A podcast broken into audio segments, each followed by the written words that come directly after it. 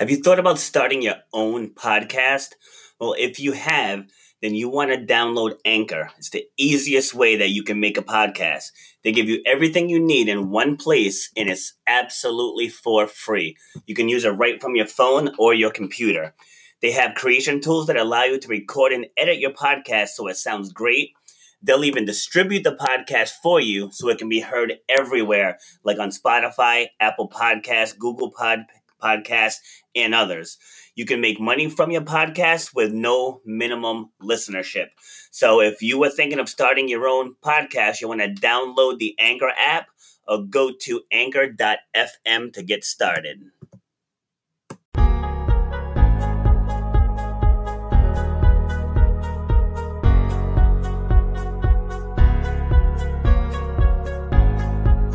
How we doing? This is Rob Foster with RBF Fitness and Nutrition.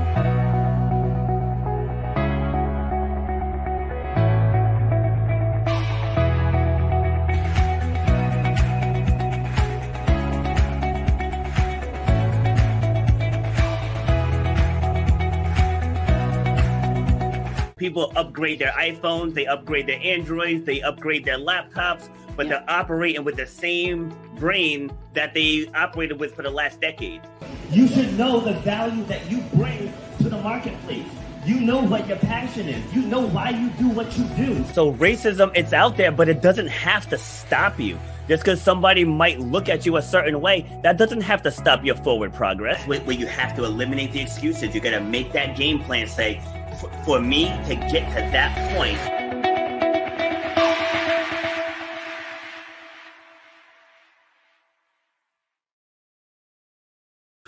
Right. Happy Friday, ladies and gentlemen. We are here with episode number 79 of Shut Up and Grind with your host, Robert B. Foster. So we got some excitement mess with Tuesday's show a little bit, but thank you for those of you that made the shift over to Zoom. But I'm back home now in the home office, back to my studio. All is good, wired internet, and we're gonna have a great show for you. So first off, we're gonna talk about the grind gear. I know the warm weather is coming, depending on what part of the country you live in. It's already here. It was quite nice in North Carolina. But we got the grind gear and it's shutupandgrindgear.com. Sales are actually pick, picking up quite nicely. So I appreciate the support. It helps the channel grow. And also my group on Facebook you know, I'm not saying only this person can talk about this or this group of people can talk about this topic. We're talking about everything because we're one race, we're all humans, and we're all going to discuss our opinions on these various topics. So I was nervous at first about filling up the schedule, but I'm booking into September already. So I, I have starting June 7th. So I have all of June, all of July, all of August already filled with five panelists for each of these shows. So it's going to be awesome. So you'll definitely want to check that one out. And as always, if you have something that that you have inside of you that you want to turn into a story or a blog or a podcast, join my group. It's free. Speak about yourself out loud. It's right here on Facebook. I mean, I know I'm live on multiple platforms now, but it's on Facebook. And the direct link is speakaboutyourself.com. And I can help you craft that story so you can get your message out there. All right. So today, we're going to have a nice conversation with my guest. She's got a very varied background from education to law to entrepreneurship to coaching. And we're going to go through that story and we're going to, I, think we're going to wow you quite well today. So make sure you stay all the way to the end, or if you have to leave, make sure you come back and you catch the replay either here on Facebook, on YouTube, or at shutupandgrind.me to get the audio. So, oh, also in that too, we are now also on Amazon Music. We are on Audible and we are on iHeartRadio. We are moving on up, and the 18th country has been added to the list now. So we're being heard in 18 different countries. And who would have thought that this was just a stupid idea that I came up with at first, and now it's it's getting there. So, anyways, let's get into the story. So, welcome my guest to the show, Shelly Simpson. Hey, thank you. Good morning. What a great day to be here with you. And I can't believe anybody ever thought your ideas were stupid. That's just that is just crazy. Um, but I've heard that too myself. So that's okay. Yeah, it's always crazy until you do it. Exactly. That's pretty much how it boils down. You know, like you get that that little bit of imposter syndrome because you know you know you got like Joe Rogan's uh, podcast is out there, and all these athletes like Shannon Sharpe. and, and it's like who's gonna listen to me? Like why why are people gonna listen to me? But then you you start getting out there, and as I always say, you step into your greatness and then people follow you. So like the right people are gonna follow you. So that's what's happening now. Yeah, people are looking for the people to follow. That's that's what it is, and and you know the the the it's not about the number of followers. It's that um, engagement with your followers. Yes. Yeah, exactly. And, and what are you giving them? You know, it's like we're not here just talking to hear ourselves talk. Exactly. You know, it's, like, it's like I take it's like I started focusing on people's journeys because most people who who listen to podcasts are trying to overcome something or they're trying to run towards something. And then sometimes people hit a roadblock. And so by people coming on and sharing their stories, it's like you're letting other people know, all right, you know what, they got through this. I can get through this. You know, so like so that's that's the premise of this. And I think that's why it's continuing, it's continuing to grow. So enough about that. Let's talk about you. Okay. All right. So, who is Shelly? If you had to describe yourself in 60 seconds or less, how would you um, do it? I am that person who is always open to opportunity, always looking to present opportunity. You can tell I've done everything from A to Z, from attorney to zealot to bartender to waitress to baker to everything because life is so exciting. And I already know that whatever you plan, doesn't necessarily happen the way you expect it to happen. So I'm that person who says, "Oh, okay, we'll go that way." Yes, it's all about pivoting. Yes. All right. So, were were you like like this even as a child, or, or was it? Did you develop this as you got older and matured? That it it developed. I was that child who didn't do anything.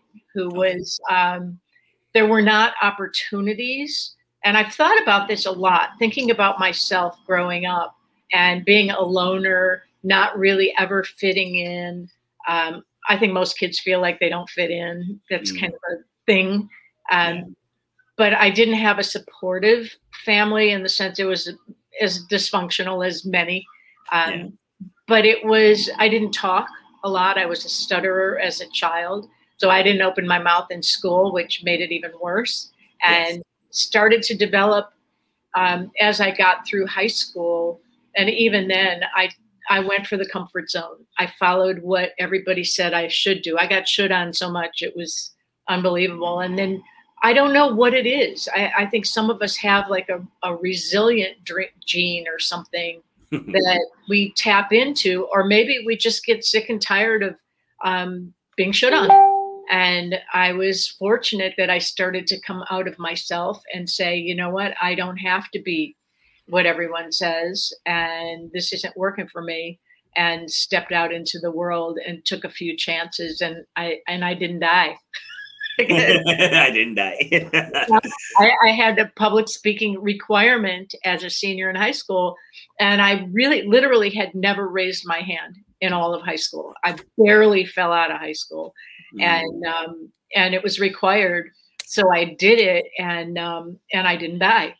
And then I shut up again for an, until I was in college, and uh, I had another required course, and didn't die. And put off law school because I didn't want to do the oral argument, which is the scariest. I mean, things on my body shook I didn't know I had. Yeah. And I fell in love with it, and I have not stopped because you come into yourself if you try those hard things. Yes. No, it's it's funny because I I dropped out of I dropped out of college three three times. Most everyone knows that. But one of the biggest reasons was it's so stupid. Well, I mean, the biggest reason was because I had Olympic dreams, and th- then I hurt myself, and so right. like I, I got into a depression. But one of the biggest reasons was I did not want to take psychology at all at all. And now everything I do now has to deal with mindset and thought process and mm-hmm. subconscious mind and conscious thoughts. It's like just the irony that everything I'm doing now is centered around around that. So it's just funny how it all comes full circle. But I too was a stutterer. So You know, I, like I don't think people people understand how brutal other people are. You know, a brutal. It's like you're just trying to to just speak normally, and people like you know they're all laughing and thinking it's funny. It's like it. You know, you, you deal with some serious bullying as a stutterer. What was worse was that the speech therapist would come into the class and pull you out.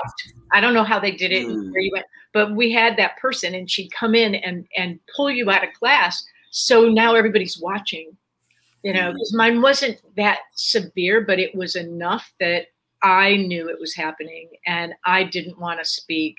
And I also would mispronounce words and mm. the teacher, people mock you. Yeah. And, yep, and that, you know, when you're a kid and you're already feeling out of it because none of us, you know, everything is wrong. everything is just wrong. And and now you have something that's specific that they're telling you is wrong yeah. and making a spectacle out of you. Yeah, it's true. Yeah, like so that's that's tough to deal with. So how were you able to get past that? Because I know I had to go to speech therapy too they like put these big headphones, kind of like this, just bigger, and and like de- it delayed me hearing myself because they said that just my brain and my mouth were just not in sync. So did they do the same for you? I did. I outgrew it. I, it was just um, I was fortunate, and I just stayed, I think, quiet long enough to process. And I, it still happens from yeah. time to time if I yeah, get uh, really tired or mm-hmm. really, really angry. it's very hard, and I think it's it's a really good mechanism for not um, popping off something that's kind of nasty. Yes, because I get angry and frustrated, and I have to stop and mm. before I speak because yes. otherwise it's going to make it worse. So yeah, it's it's still there, but I it it kind of dissipated over time. But it's funny that you went into the psychology piece. I wanted to be a psychiatrist. Mm. I was, um, I'm trying to, I probably in middle school, I found a, a textbook. My uncle, um, I had an uncle who was a doctor, and I found his textbook and read through it. And I went to my mother and I said, I want to be a psychiatrist. And she said, Oh, no, you don't want to do that because after 12 years of college, no man will marry you. oh, I went, okay, then I'll just get married. you know, okay, dream number one squashed. Wow. Um, yeah, that's that was really my fascination with neuroscience and how the mind works. Started very early. Um, mm. I didn't mm. learn it until very late, but boy, that that's like straight up clipping your wings. That's right. I clipped them right off. Yeah. Oh my lord. So you had mentioned about resilience, like, and that's that's everything when it comes to overcoming obstacles and dealing with opinionated people or an unsupportive family. Like tapping into that resilience is huge, and the ones that have it can flourish in any environment. So, so again, is that something that you feel like you've always had, or did it just get stronger in you because because you said your, your family really wasn't that supportive? I don't know.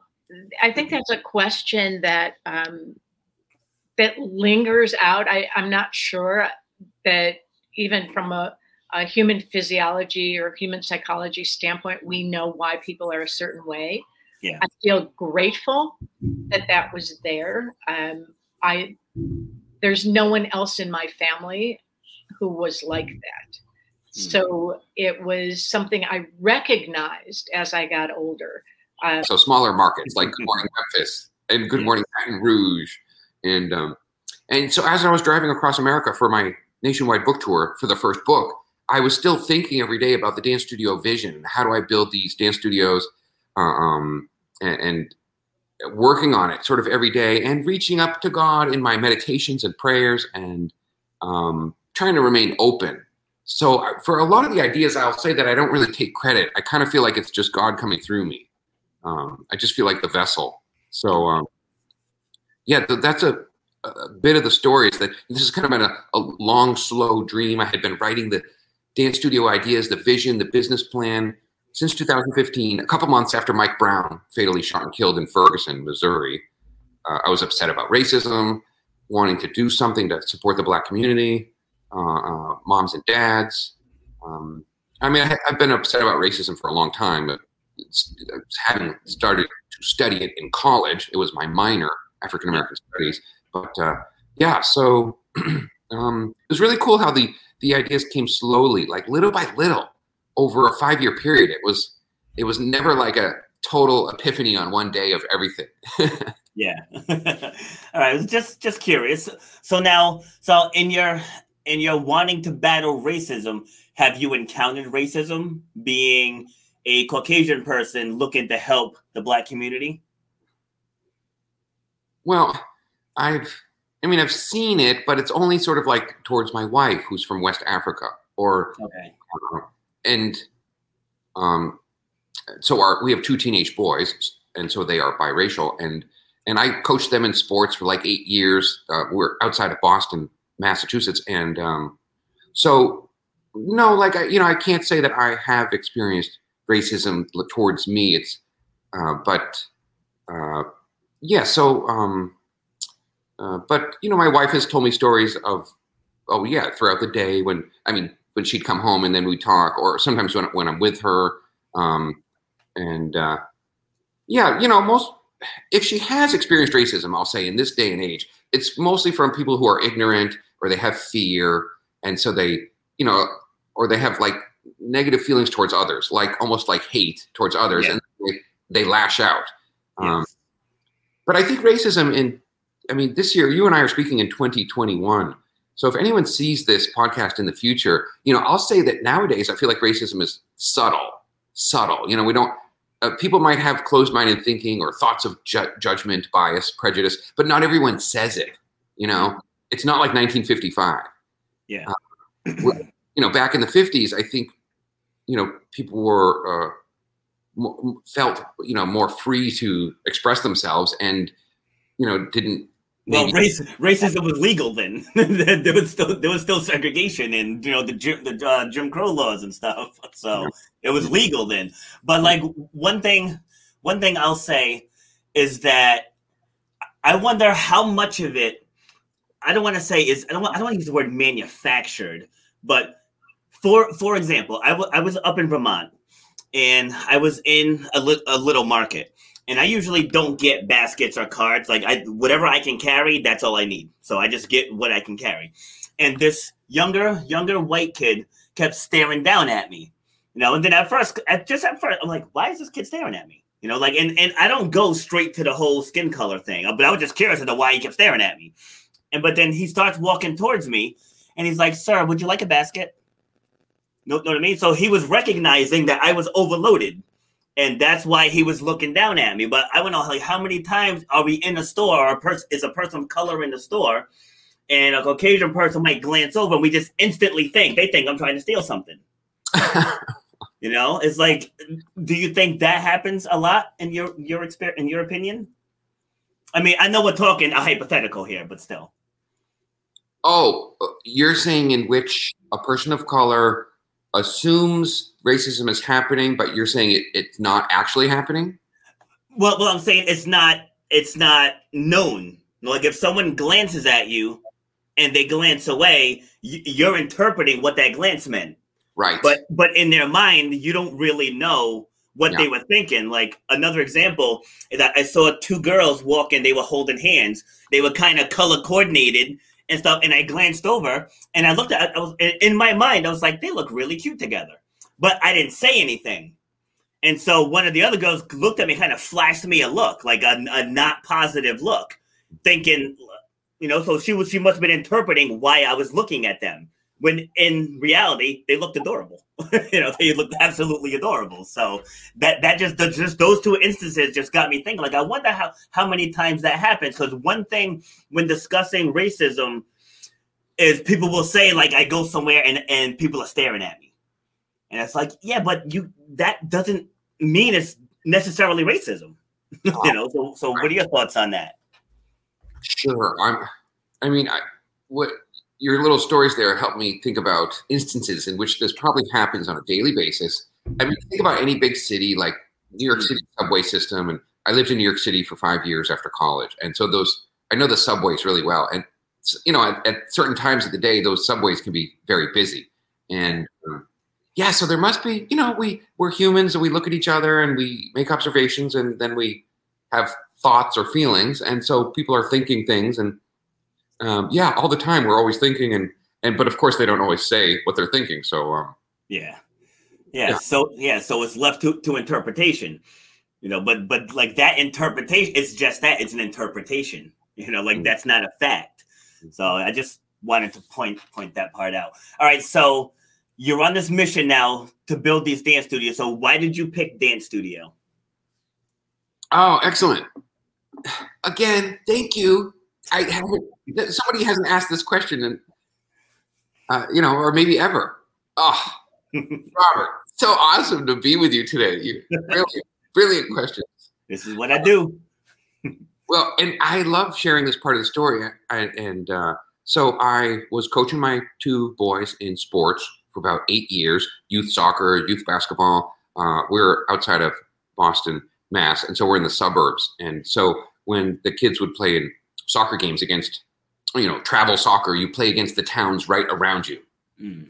Uh, travel basketball, you play against the towns or cities right near your town, your city, right? So, uh, so we're in the suburbs and we'd play the towns around here, and so it's like a lot of little white boys. Okay, fine, no big deal. And again, you know, with my wife being from West Africa, our two bi- boys are biracial, and so I sometimes had that perspective where like my kid was the only black kid on the team, and but no big deal. Like everyone was nice. You know, I, I can't say that we experienced racism. Um, I just had that different perspective. And anyways, uh, when my older one was age 10, we started doing AAU basketball. I, I believe you're familiar with AAU Oh yeah, yep. basketball tournaments. And um, so that um, it was 2015, 16, f- first time in my life as a white man that I got to see a youth basketball team with 13 black and brown boys. And I thought it was fantastic. It was wonderful. They were well coached. They had, you know, three or four coaches. The uniforms looked amazing. Uh, uh, they played so well. And but I was curious. I'm like, oh, this is so great. And these tournaments, by the way, AAU basketball tournaments, for people that don't know, it's a huge like in a stadium, and they break it into like 14 different courts. So you could have like 20 or 30 different youth basketball teams, all of the same age group, playing against each other in a big tournament, and it lasts for like three days. So my point of sharing this is that hundreds of boys are getting to this opportunity, and uh, so I was I thought it was awesome, but I was curious, what do we have for black and brown girls, young women of color? And uh, I saw the same thing in Pop Warner football. Uh, again, we're in the suburbs, so we would only play teams with a lot of little white boys. But around that time, we started to play uh, Brockton, Randolph. These are two diverse communities right near Boston. And it was the first time in my life, as a white man, I got to see a youth football team with like 47 black and brown boys. And again, fantastic. They were well organized, 10 coaches. I knew one of the coaches from, uh, he was an old high school friend. And, uh, but again, curious, okay, this is great. What do we have for black and brown girls, young women of color here in Boston? And uh, so at that time, I discovered the popularity of hip hop dance through reality TV. Maybe you know Miss Dianna Williams. Oh, in fact, you do. Uh, she has the um, Dancing Dolls brand, multi million dollar brand now in the South with multiple locations. And um, and then, of course, there are Netflix documentaries. Uh, we see it's popular at many colleges and universities with the marching band and dance team and cheer squad. And so, uh, yeah, so it um, it was you know cool to realize like, oh, this is something that black and brown girls are excited about. They they want to do it. Mm, It wasn't like I was taking my boys for piano lessons for seven years, and it was like pulling teeth. They just never wanted to go. I'm like, no, get your piano book. We're going. We're going. Get your piano book. No, we're not quitting. so for like seven years, and uh, um, you know, so it was like hard to get them to do it. Whereas for dance and hip hop dance for black and brown girls, I realized it was not a hard sell. It was like, oh, they're already interested in this. They want to do it. They're excited about it. Um, and maybe the families like it too because it's, you know, in ways hip hop. Uh, some of the dance moves come from African dance, Okay. right? So uh, I realized that hip hop, you know, I mean, of course, it comes out of the black experience in America, but it also helps to celebrate the diaspora, the the, the tradition, the culture, the dance of the African diaspora, um, because some of the dance moves are African in nature. So, yeah, so I started to envision an Afrocentric dance studio, you know, I didn't know much about Afro-Cuban or Afro-Caribbean, but it, uh, but uh, yeah, so that's where the idea really started. Love it, love it. So the first question I, I was going to ask is, you know, there's there's a pretty pretty diverse population in the under the underserved communities. Like it's not all black and brown. So is it going to be open to everyone with like a focus on black and brown? So, um, right, and I realized I there is one other nugget of that last story that I feel like helps to explain it. So I started to do research in the Boston area. I don't know if I told you this part before. Um, I drove all around Boston because I thought, okay, do we have um, you know dance studios? So I, I found 22 dance studios out in the suburbs, but of course it's out in the suburbs. So I'd walk in and it's like 100 little white girls doing ballet or jazz or tap, and you know moms and dads pay. Fine, it's a dance studio uh, in operation. Great and but then uh, I started to uh, explore in our black and brown neighborhoods here in Boston. Those are uh, Dorchester, Roxbury, Mattapan, Hyde Park, and um, I, as you know, with any smartphone, you can just like put in like dance studio and drive to the location. Yeah.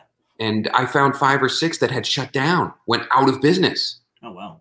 Um, and you know, I so I found two, but they were really small. It was not like uh, the robust, you know, Miss Dianna with the dancing dolls with hundreds of girls being, you know, having this opportunity. So that it was at that point where I realized, oh, we have all these opportunities for boys, black and brown boys here in Boston, but not as many opportunities for girls. So that's helped really push the idea forward. Um, and if yes, so to answer your question, uh, no, of course we will accept anyone who walks in the door. So right, white, Asian, Spanish speaking, international, whatever. Um, but uh, yeah, but just because I saw all these dance studios all around the Boston area, but you know, not seeing them in our communities of color here in Boston, I realized, uh, you know, and so part of it has to be like, let's get real. Like, I, I you know, I, don't, I didn't want, I didn't want to do this to make money off of black moms, yeah, or dads. I, I thought it has to be low cost, affordable, or even free. So then I started to think: Is it a charity? Is it a nonprofit? Um, and so one thing that I think is really beautiful about the dream is that I realized I, I can't build these in like the downtown with skyscrapers and it needs to be in our black and brown neighborhoods so that it's convenient for the girls who live right there, right? Convenient for the moms and dads or whoever would bring the girl to her dance class, the, the aunt, the uncle, the grandmother, you know, has to be convenient for the families. Uh, really good question. Thank you. no problem. Yeah, no, it's definitely a great idea. And um, as you, if you remember from our last talk, like I'm a visionary. So like as I'm listening to you talk, like you, you can probably if that was a nonprofit, you can probably get grants to make that work, and you can probably get donors. Like there's a school here in South Providence that my daughters went to called Community Prep, and when I tell you, it's like right smack in the hood, and it's it's a great school, but they have these wealthy these wealthy people that sponsor each child. So like my daughter Olivia, she got I think it was thirteen thousand five hundred a year from from this family, and then we had to pay one twenty five a month. So that was you know to go to to a private, and uh, as far as like like the education, the education was insane. You know, so like it wasn't like some cookie cutter program. It was a great, great school, but it, it was funded just from these wealthy these wealthy people that just wanted to to help help the un, underprivileged youth. And so like I, I can see you putting together something something like that because I'm sure there's some well-off people that want to help. You know, like maybe they can you know spot sponsor a child for this after-school program. You know, so not to tell you what to do, but that's that's just how my mind works. Right. yes, I'll share that. Uh, I still have an open mind about it. So I I envisioned it as a business, but yeah, I um the last chapter of the second book I think it's the last chapter. I, I share that, yeah, I, I, have an open mind. It might end up being like a nonprofit that can accept grants. Perhaps that's the route we will go. I don't know.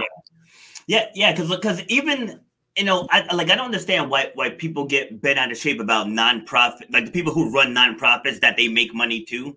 But it's like, but you're okay with like the CEO of Marlboro, who who spends who you know helps people basically die and get cancer with his product. But it's okay that he's a multimillionaire. But like the CEO of the Make a Wish Foundation gets hated on when he's given thousands of kids, you know, their their final experiences, you know, b- b- before they pass. Like I don't understand why that's an issue, you know. So it's like you can still take care of yourself and your family with this nonprofit because the mission the mission doesn't change any, but you should should be compensated for your time. Oh, that's a good point. Right. Uh, um, you're talking about the salary and uh, packages for Yeah. yes, the top level management. Right. Sure. I hear you. Yeah. Yeah. So yeah, like I know people people get get hated on for that, but it's like it's like, don't you go to work to get paid? It's like I'm going to work too. it's the exact same thing. All right. So how soon do you think, or just do you have a timetable for when the first one could be ready? Right. Okay. So uh, to answer that, I'll say that uh, um, you know uh, these business plans, this vision for the dance studio company. Uh, again, 14 dance studios, 14 major American cities, uh, and I I realized the dream is so beautiful. It's so awesome. I'm so excited about it, and it's kind of like that quote from Eleanor Roosevelt. She said, "The future belongs to those who believe in the beauty of their dreams." Yes. And so it was, but believe it or not, only a couple months ago, October of 2020, in which I, you know, I had like 85 pages written of the dance studio vision, the dance wear, the after school schedule, uh, all the details of like how, how to run it all and the hiring of dance instructors, like the full business plan. And I didn't think it was going to be a book. It was only at that time, a couple months ago, where I, I had like a, a a vision and uh, an epiphany and had the courage to realize, oh my God, I just have to put it out there. It's so beautiful that um, it's like an ask to the universe. And I realized I had to, yeah, turn it into a book. So it was only a couple months ago where I thought, oh my gosh, I should just like publish this and put it out as a book because I'm going to need some help and team. Um, and I thought, how can I, how can I get started? I don't have any cash flow. I can't hire employees now and I realized, oh, I could get some interns. So I have right now I have ten college interns from seven different HBCUs, Nice. and um, and so we are, you know, talking about early steps, like how do I get the first location? Like maybe even in the summer, can I find business partners? Can I find a location for the first dance studio? You know, how do I just start making it happen? You know, even before having J Lo give me four million dollars. that that would be amazing, huh? oh God, no, but uh, I love I love the concept. Love the concept a lot, and so will will you tie in say life lessons that may be lacking in those communities? You know, in saying that, like you know, there are a good a higher percentage of darker skinned people are growing up like with, without a father you know, or a father in prison, or you know, you know, parent, a mom who might be a workaholic, a workaholic, or you know, there's so so many different issues that that are plaguing the inner cities. So, like, will there be maybe a central theme behind the dance? Have you thought of anything like that? Yes, definitely. Um, right. So many lessons that that could be shared. So I, I'm imagining uh, motivational speakers, uh, guest speakers, workshops in which we can help to inspire and educate these young women um, on topics of financial literacy and, and life skills. Because I, I'll share that, you know, I acknowledge that at the heart of this mission, it's it's not really about dance. Yeah. Uh, you know, at the basic level, like on a day to day basis, it's about listening to your dance instructor and paying attention, follow along, uh, be quiet. You know, support the girls on your team. You're getting exercise. You're making new friends. Uh, these are valuable life skills. You know, if you're on a dance team, you can't. You know, you shouldn't be talking when the dance instructor is talking.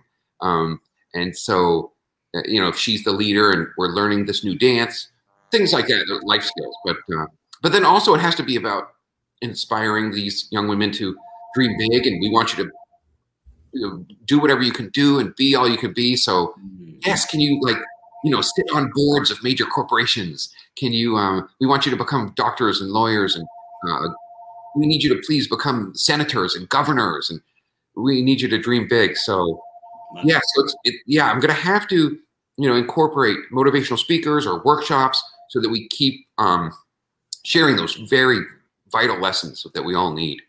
Good question. That's awesome. Yeah, like I do that with my fitness people. Like I tell people, they'll say, "Oh, you're a trainer, right?" Like I'm not a trainer. I said I'm a personal development coach. I said I just happen to use fitness as the vehicle. You know, so like with with you, you know, dance is going to be your vehicle. But I was just curious if there was a higher mission. So like when people come to me, I don't, you know, my sole goal isn't just help them lose weight or put on muscle. You know, so I got I go deep into all right, where are you? Where where are you currently? Where do you want to get? Because in order to get there, you have to become someone different. You know, like it's just how it. Because right now you're you're lazy, you're an excuse maker, you don't prioritize yourself, and I go right down the list. Like if you stay as that person, you're never gonna get here. So now you have to become more confident. You got to have better self esteem. You got to be disciplined. You got to be regimented you know like and, and you have to you have to do all these steps if you want to get here. So like i envision something like that happening with with these young girls. Ah yes exactly. Definitely so now, so now to, to finish the thought sorry I had, my throat was getting dry. So i coached basketball in uh the city up in providence. And it was it was quite it was quite the experience i, I have to say because i told you I mean like i grew up from a very strong, structured, well structured household. You know, it's like we weren't rich by any means, but we weren't poor either. You know, so it's like we we were raised well, and my my parents just hammered values into us that are still here today. you know, just there's I can still hear, hear hear my dad's voice ringing in my head when I have doubts about something. You know, God rest his soul. But when I was coaching these girls, there's just just a lot, just so much to unpack. Like you can tell what's going on in their household or what's lacking in their household. You know, so same thing. So as we were myself and uh, my assistant coach, as we were coaching these girls, we were constantly giving life lessons and you know, same thing about respect. You know, don't talk when I'm talking. You know, you know, sit up, sit up tall. You know, and when you talk, speak with with authority. Like like be assertive. You know, teaching them how to be confident you know the difference between confidence and cockiness and just the work ethic. It's like you know it's it's okay if we lose but we play to win. You know it's like it's like i don't i don't like when you tell kids that winning doesn't matter because in life it matters. It matters a lot. So like if you apply for a job don't you want want the job? Yeah that's called winning. You have to beat out the other applicants. That's right you have to get in front of that interviewer and wow them. So like we're raising these kids to really to just be average you know, so like we we instilled it into these the, to these girls that average isn't the goal. It's like greatness is the goal. Then if you land on excellent, that's still good. Excellent. Yes, I love it. I agree. Wonderful. Yes. All right, so you just launched the second book in March, right? That's right. Mm-hmm. Okay, and how'd that go so far? Oh, wonderful! I, I, I, I can share something that I don't think I told you before. Um, and uh, about the book launch because I realized. Um, so I don't know if you've spent much time on the new app. It's a club, and it, also with the word house. no, because I'm on Team Android, so they don't have that for us yet. yeah. so, uh, um, so, I'll share that it's you know these public rooms, public conversations, like uh, a conversation is going on, and it's sort of like if you walked into the room, you're just in the audience and you you can't speak. Um, you can only speak if you're like on stage as a moderator or a panelist. And um, so, so I thought it was a good platform because these rooms fill up quickly, and suddenly you could have like hundred people listening to you. And I thought, oh, perfect for a book launch. And uh, so back in January, I started networking and reaching out to like um, amazing women of color and some men uh, black men that were kicking butt on the new app and, and, and doing well on Instagram, like bloggers and influencers. And, you know, I was looking for people that are really active on social media that could, you know, would be willing to like listen to my story, hear the vision, and then maybe stand next to me on stage yes. on the new app. You see, because because I thought, you know, going public with this, I mean, here I am as a white man entering this space. You know, I'm talking about hip hop, I'm talking about what's best for black and brown girls, you know, as a white man. So I thought, you know, before I just go out there, I thought I need, you know, how can I make new friends and develop some credibility in the black community? And so that was important for me. So I had for each of the three nights, I had like nine or 10 amazing black women standing next to me that, you know, were there to say, I support Adam. This is a great vision. Um, uh, I know it, it, might sound crazy, but it's be- it's beautiful. I, we like it. So we're here to support Adam. So so that was really cool. Um, to um, and and you can see some of those women are on my Instagram. We've done Instagram lives together, and you know that was really important. I thought I need people of color standing next to me that you know can validate and say, okay, uh, this is this is really cool. His heart's in the right place. Yeah. Yeah, like, and it's just so sad that that we have to take that step. It's like, why can't it just be embraced that this man wants to help these young girls? You know what I mean? It's like we we, we have we attach race and gender to everything because I mm. hear it when I say I do w- women's empowerment groups, and they're like, "Well, why do you do women's empowerment groups? You know, you're a man. That doesn't that doesn't mean I can't empower women. It's like if you're looking for empowerment and I can give it, who cares what my gender is? Uh-huh. you know, so same same thing. Like if you if your passion is to help these young girls of color, then you you follow that passion. Like it shouldn't matter. Oh, oh why is a white man gonna gonna gonna do this? You know what I mean? Like, isn't that what we want? Like, don't we want inclusion? It's like we want inclusion, but yet subliminally we still preach separation. And that's why I wanted to ask you about critical race theory, because I feel that's what that's doing. You know, like it's not it's not teaching integration, it's teaching separation because everything is being segmented by race. Like, isn't that what what we were fighting against all of this time? Like, what are your thoughts on it? Okay. Uh, well, I will share first of all that I think regarding like my book and the book launch and the mission, I feel like you know I'm trying often to think of it from like a, a CEO perspective because hmm. I'm trying to launch this. I mean, this is not going to be some small business. I'm talking about I'm serious about I'm building 14 dance studios, 14 major American cities. You know, I sort of, you know, I envision it like the McDonald's of, mm. of you know, like uh, up and down the East Coast. Uh, the, the 14 cities are listed in the book.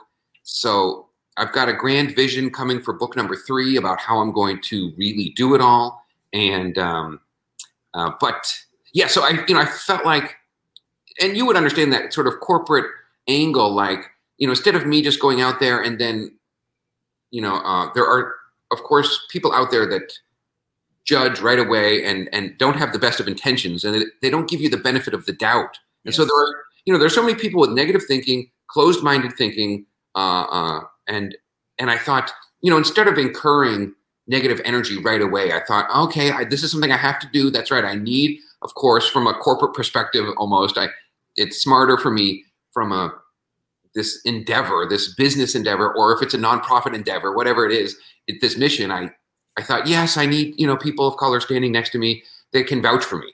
And so, you know, your point on, oh, isn't that sad that we still need that? I mean, I, I, I guess that uh, I'll say that, you know, I think people and their minds and, and, and where we are and sort of uh, our human evolution, our brains, and connected to society. I feel like not everyone is there yet.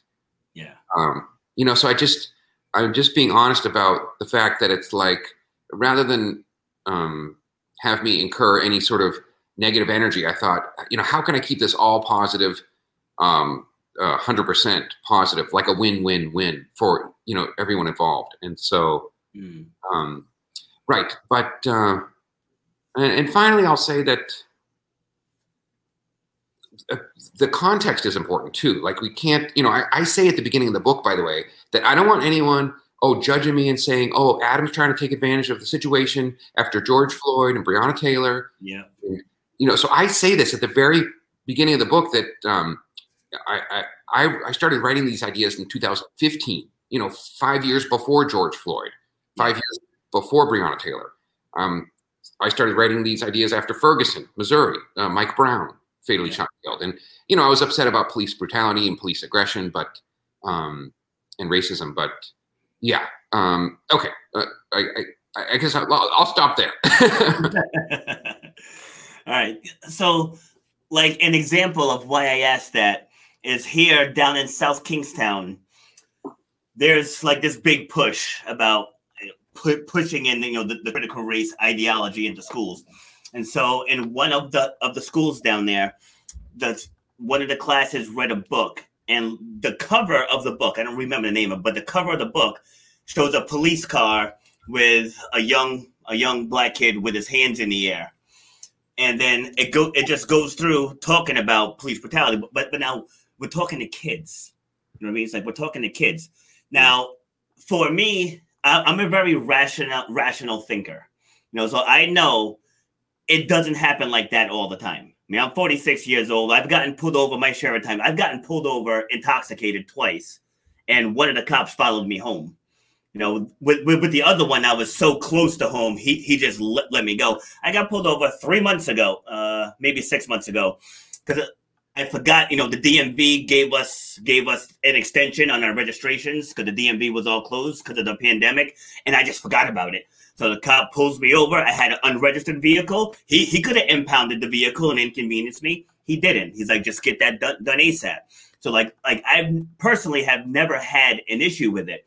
But I just feel like when there is an issue, it's bombarded all over the media and all over social media that we think it happens more often than it actually does. And then the cops are being unfairly targeted. So I, I just think it's dangerous pointing putting that image into these young kids' heads. Then heaven forbid they do get pulled over, they react irrationally, and then issues happen. Like, what are your thoughts? Yeah. Um, well, you know, I think you make a valid point. If we, um, the, the media sensationalizes uh, uh, images, and so if we um, keep seeing those kinds of negative images, like um, a, a, bad situation with a cop pulling over a young black man, let's say, and and how it goes down. Um, um, but uh, well, I feel like the problem of racism in America is is just so big and so great that we we're we're probably you know good hearted people and good minded people that have the best of intentions. I think we're we're you know going at it from many different angles. Like how do we eradicate racism? How do we remove racism from the system and the structural you know throughout America? Um, yeah and so I, I, I can understand uh, why individuals are wanting to, uh, you know, make this an issue because we still have a problem, and and and black and brown men and women are still getting shot and killed in the streets of America. So it is still happening, and it, you know, it seems that, you know, I understand. You know, I will say that unfortunately, it paints police with a broad brush that all police are bad or yes. all police are racist, and that's that is unfortunate because I know some police officers in my town, and these are normal moms and dads that are normal, good people, and they I don't believe them to be racist, and I and uh, so yeah, it's it's, it's unfortunate that uh, it is happening. You're right because it is a broad brush, and the media likes the sensational images. Um, but I, I just feel like we're in process. We're just sort of in this like weird mixture at this time of sort of modern American history, and perhaps in 200 years we will have moved beyond and we're, we're going to have only robots pulling people over. So then the robots. I'm, I'm hopeful that we'll get there, but man, there's a lot of dynamic changes going on right now. Good question. Thank you. Yeah, like because I had said before, you know, there are still people alive that that were here during segregation. You know, and, and it's like so. Say 30 years from now, most likely they they will all have passed on. So I was like, you know, now is the perfect time to educate our younger people on just okay it, it's not to say ignore that that stuff happened i'm not saying that like it should definitely be taught but just the ideologies with the critical race theory. It's almost like you're vilifying whites. And i don't think that's right. You're vilifying whites and you're vilifying police officers you know and that and that's just not not right. And what some of the school what some of the school departments like my old high school i'm actually speaking at at their um at their school their school committee meeting against it is like they're talking about hiring certain practices and X amount of people. And I was like, that's exactly what we don't want. I'm like, we're going backwards. You know, it's like like if you want equality, it's got to be across the board. It's like we can't have selective equality. It's like you can't. All right, so for this group, you guys have to jump through more more hoops, and you guys will get an easier pick because you're underserved. They're like, but but that's not equality. That that's just taking the balance and just flipping it. you know, it's like you you want to hire the best person, whoever's the most qualified, and whites outnumber blacks four to one. You know what I mean? So like things can't be 50-50. You know, there's 160 million whites, there's 40 million blacks. Like things can't be 50-50. It's like I don't understand why why that's not easily understood. You know, what are your thoughts? So I mean it sounds like you're also against affirmative action. Am I misunderstanding? I am. I. Oh. believe that the that the best person qualified should, should, should get the job. Are people going to have prejudices? Yes, they are. But that but that happens that happens everywhere. Like I'm sure when you start expanding your team, you know, like you you have visions of what you might want if, if you have a front desk person. You know, you like you're gonna have a vision of what you want that person to, to somewhat look like and what skills you want them to have. Like that's normal. That's not racist. That's normal. You know, like if I'm casting a movie and I want a heavy set Asian to play X role, like that's the role you want them to play. Mm. you know, so I don't know. That's just that's just my opinion on it. But as I said, my parents always taught us that you know everyone will always see the color of your skin, but it's up to me to help them see past it. And then one of my business coaches, this what this wasn't about race, but she she just always says, "Be so good that they can't ignore you." You know, so so so like that's just my mentality. Like in every job that I've said, I don't want to say I've gotten every single one, but most jobs, and I've worked usually in predominant white areas. I've ascended the ladder in every single every single one of them. You know, so like I'm just of a different mindset because I don't go into it defeating myself. I go into it with like you guys are playing for second place. Mm. And I just think if we shift that mentality from always being on the defensive to like, dude, step into your power and go rock that interview. You know what I mean? Then I think we'll, we'll we'll start to naturally see see a shift instead of trying to put in these ideologies and these laws to to force it to happen. Like just let blacks know, listen, you could do whatever you want to do. Said you got a good brain. I said, let's just put some action behind that brain and let's get you where you need to be. I think that's more powerful than any legislation. Wow. I you know, it's interesting. I, I appreciate you being so honest with your thoughts and opinions because you see, I'm still new to this journey about appearing on podcasts, and I haven't really, you know, I haven't gone political yet. I haven't really had. I've only been talking about the mission and the books, and so, you know, I mean, I, uh, so I, I, um, anyways, I, I feel like I don't want to get off topic though. I don't want to. Yeah. You know, maybe, maybe I'll let you bring us back. Well, what what I just said, where it's relevant is from what I asked you earlier. Like if if, if there's going to be some bigger bigger lessons through your dance. Mm. So like that's that's how I was tying the two in because I think what you're planning is way more important than critical race theory in schools. Is like getting this group of underserved young girls and teaching them respect, teaching them confidence, you know, teaching, you know, improving their work ethic and teaching them how to work as a team. You, you know what I mean? I think those values is what's needed. Critical race theory is not. you know, like I said, especially if we want equality, we have to stop separating everyone. Right. So, I mean, I feel like I appreciate you going here because I, you know, I'm envisioning myself like being on radio programs like uh, the Breakfast Club, uh, and mm-hmm. so, or I, I, want to be. If you know, and so I, I, I am planning a big book tour for this summer. I'm trying to think how can I do an East Coast, you know, up and down. Can I, you know, swing through Atlanta and Charlotte, and um, so I'm trying to do. Uh, especially in the South too, of course, because you know with larger Black audiences and you know thinking about who will support me on the mission and trying to get on radio show programs. So of course I'm going to encounter questions like this, you know. So I guess you know, and I have to, I, you know, I'm wondering if should I just stick to the book and the mission, or you know, should I talk about these things? Because I, I, I feel like at this time, I feel like I don't agree with you. I feel like things are not equal and not fair for Black people, and I feel like uh, uh, affirmative action is helpful, and that we do need to think about how can we get like more Black and Brown teachers into the schools. Uh, you know, for example, at my high school where I teach, we don't have any. We just hired uh, like an assistant director of diversity, inclusion, equity. You know, the, the, that it's a classic role in many school districts, and I mean, I think it's a step in the right direction. But anyway, so fine. Uh, you know, I, am just gonna. I, I, guess I'll just leave it there. But I appreciate your honesty. No, no problem. See, and and again with programs like yours as well, because like one way to improve getting more teachers or getting young kids as you know uh, educators, as engineers, as what you know whatever the industry is, you know CEOs and man- managers, is to decrease the dropout rate in those communities.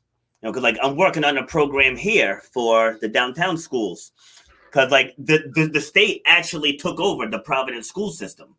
You know, because like it was just so poorly run, and I just think you know if we can get these kids to graduate keep them off of the streets mm-hmm. and then we'll have a much better chance of seeing that that level of diversity but like I said, but it takes programs like like yours.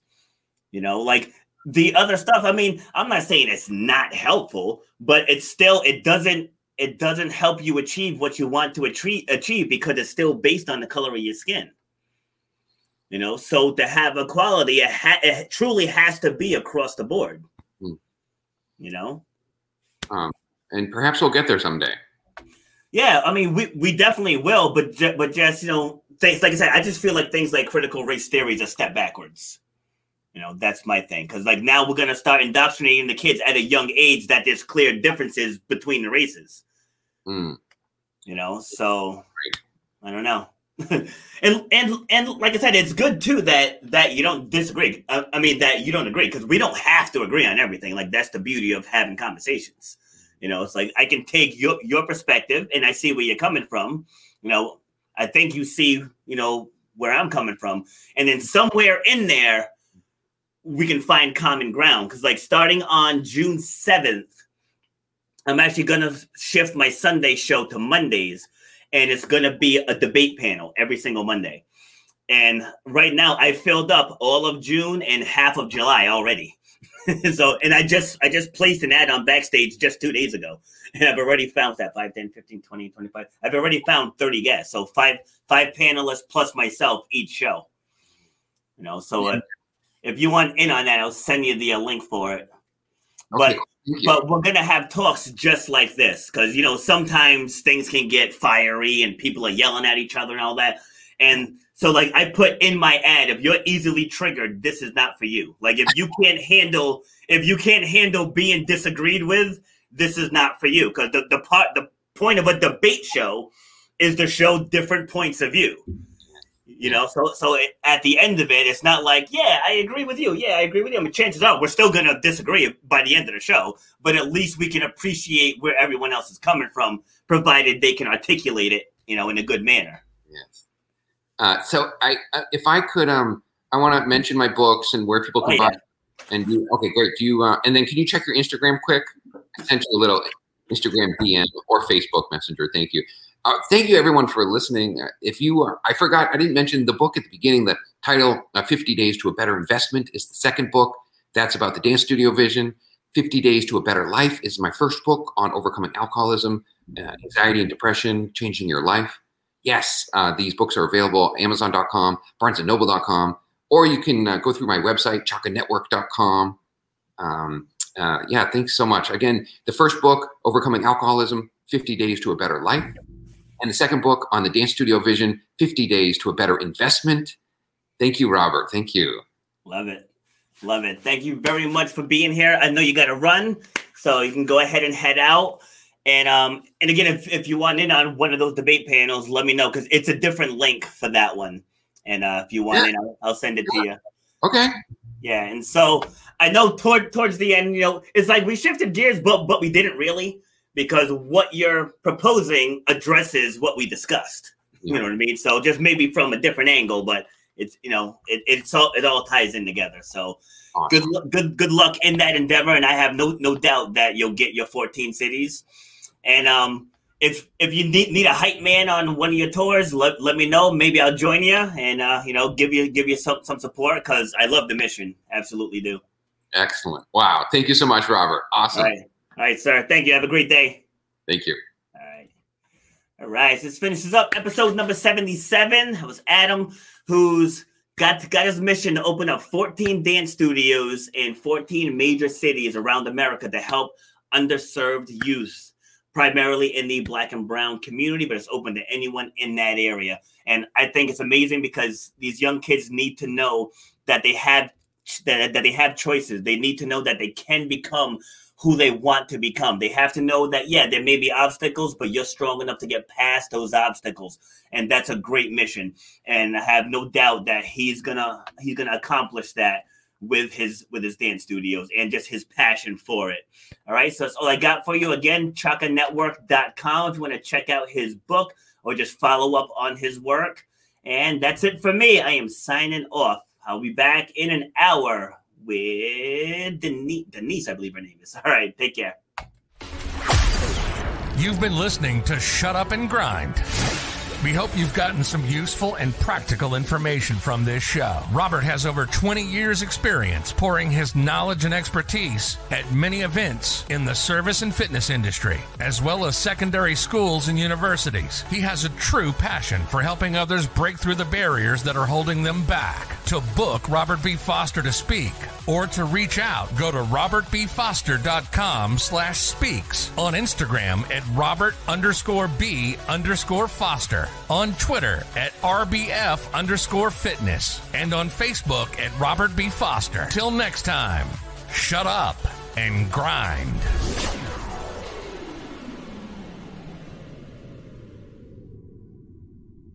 Up and grind.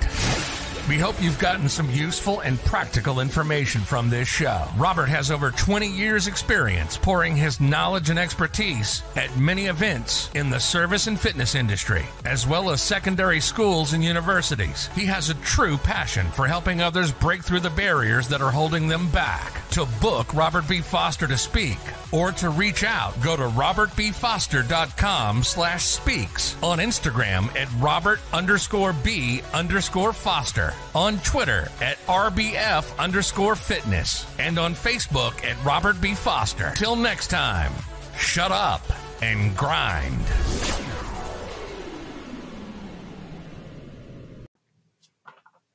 Have you thought about starting your own podcast? Well, if you have, then you want to download Anchor. It's the easiest way that you can make a podcast. They give you everything you need in one place and it's absolutely for free. You can use it right from your phone or your computer. They have creation tools that allow you to record and edit your podcast so it sounds great. They'll even distribute the podcast for you so it can be heard everywhere, like on Spotify, Apple Podcasts, Google Pod Podcasts, and others. You can make money from your podcast with no minimum listenership. So if you were thinking of starting your own podcast, you want to download the Anchor app or go to anchor.fm to get started. You've been listening to Shut Up and Grind.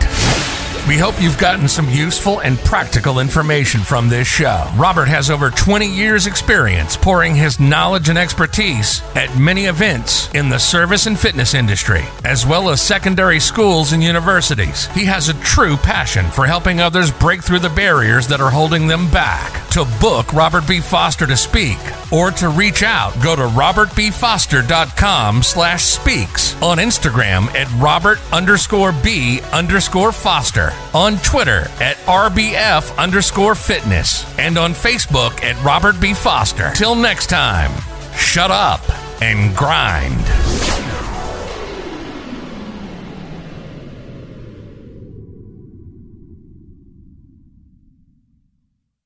want to I want to make it my way. Yes. And Yeah, I don't exactly. want someone else deciding how much I get. Yep. That's that's it. Exactly. We get paid our value. You you put value on the table, you get paid. Um, it's important to to not dismiss that. But yeah, I knew exactly the life I wanted.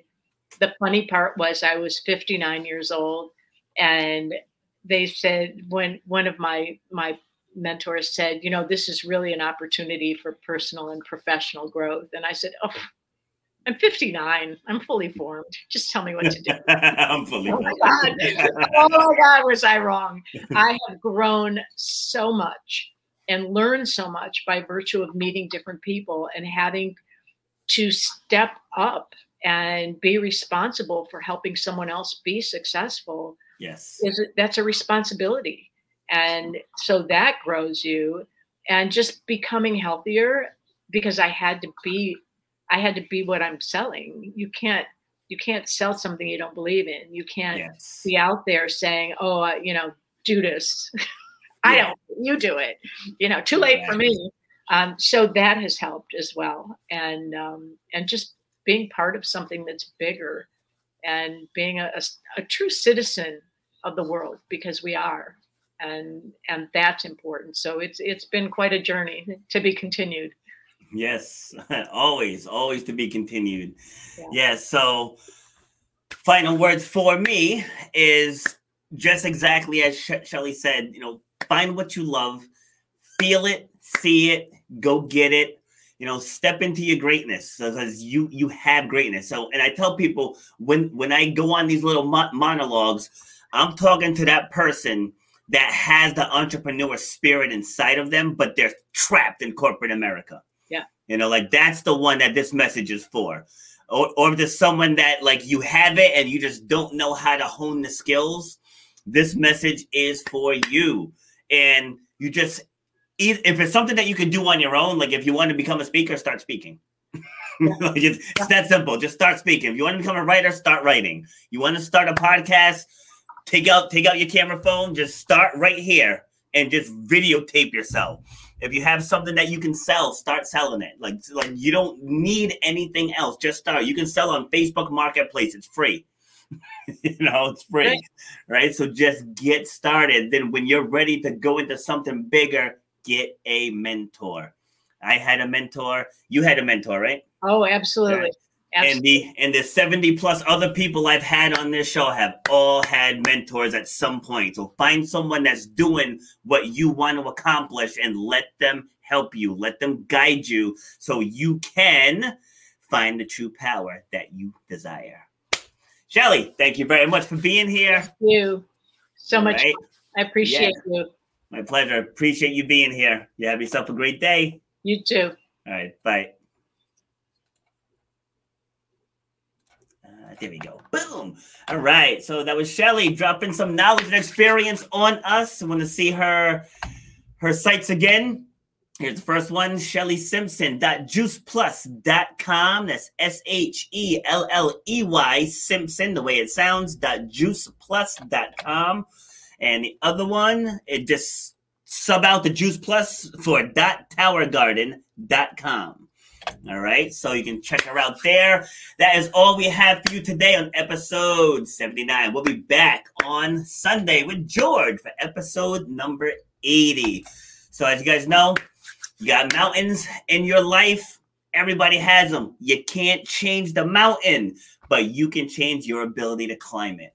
All right, so keep working on yourself and focus in on what it is you want to do. And damn it, just go do it. All right. Enjoy your weekend. You've been listening to Shut Up and Grind. We hope you've gotten some useful and practical information from this show. Robert has over 20 years' experience pouring his knowledge and expertise at many events in the service and fitness industry, as well as secondary schools and universities. He has a true passion for helping others break through the barriers that are holding them back. To book Robert B. Foster to speak or to reach out, go to robertbfoster.com slash speaks on Instagram at robert underscore b underscore foster, on Twitter at rbf underscore fitness, and on Facebook at Robert B. Foster. Till next time, shut up and grind.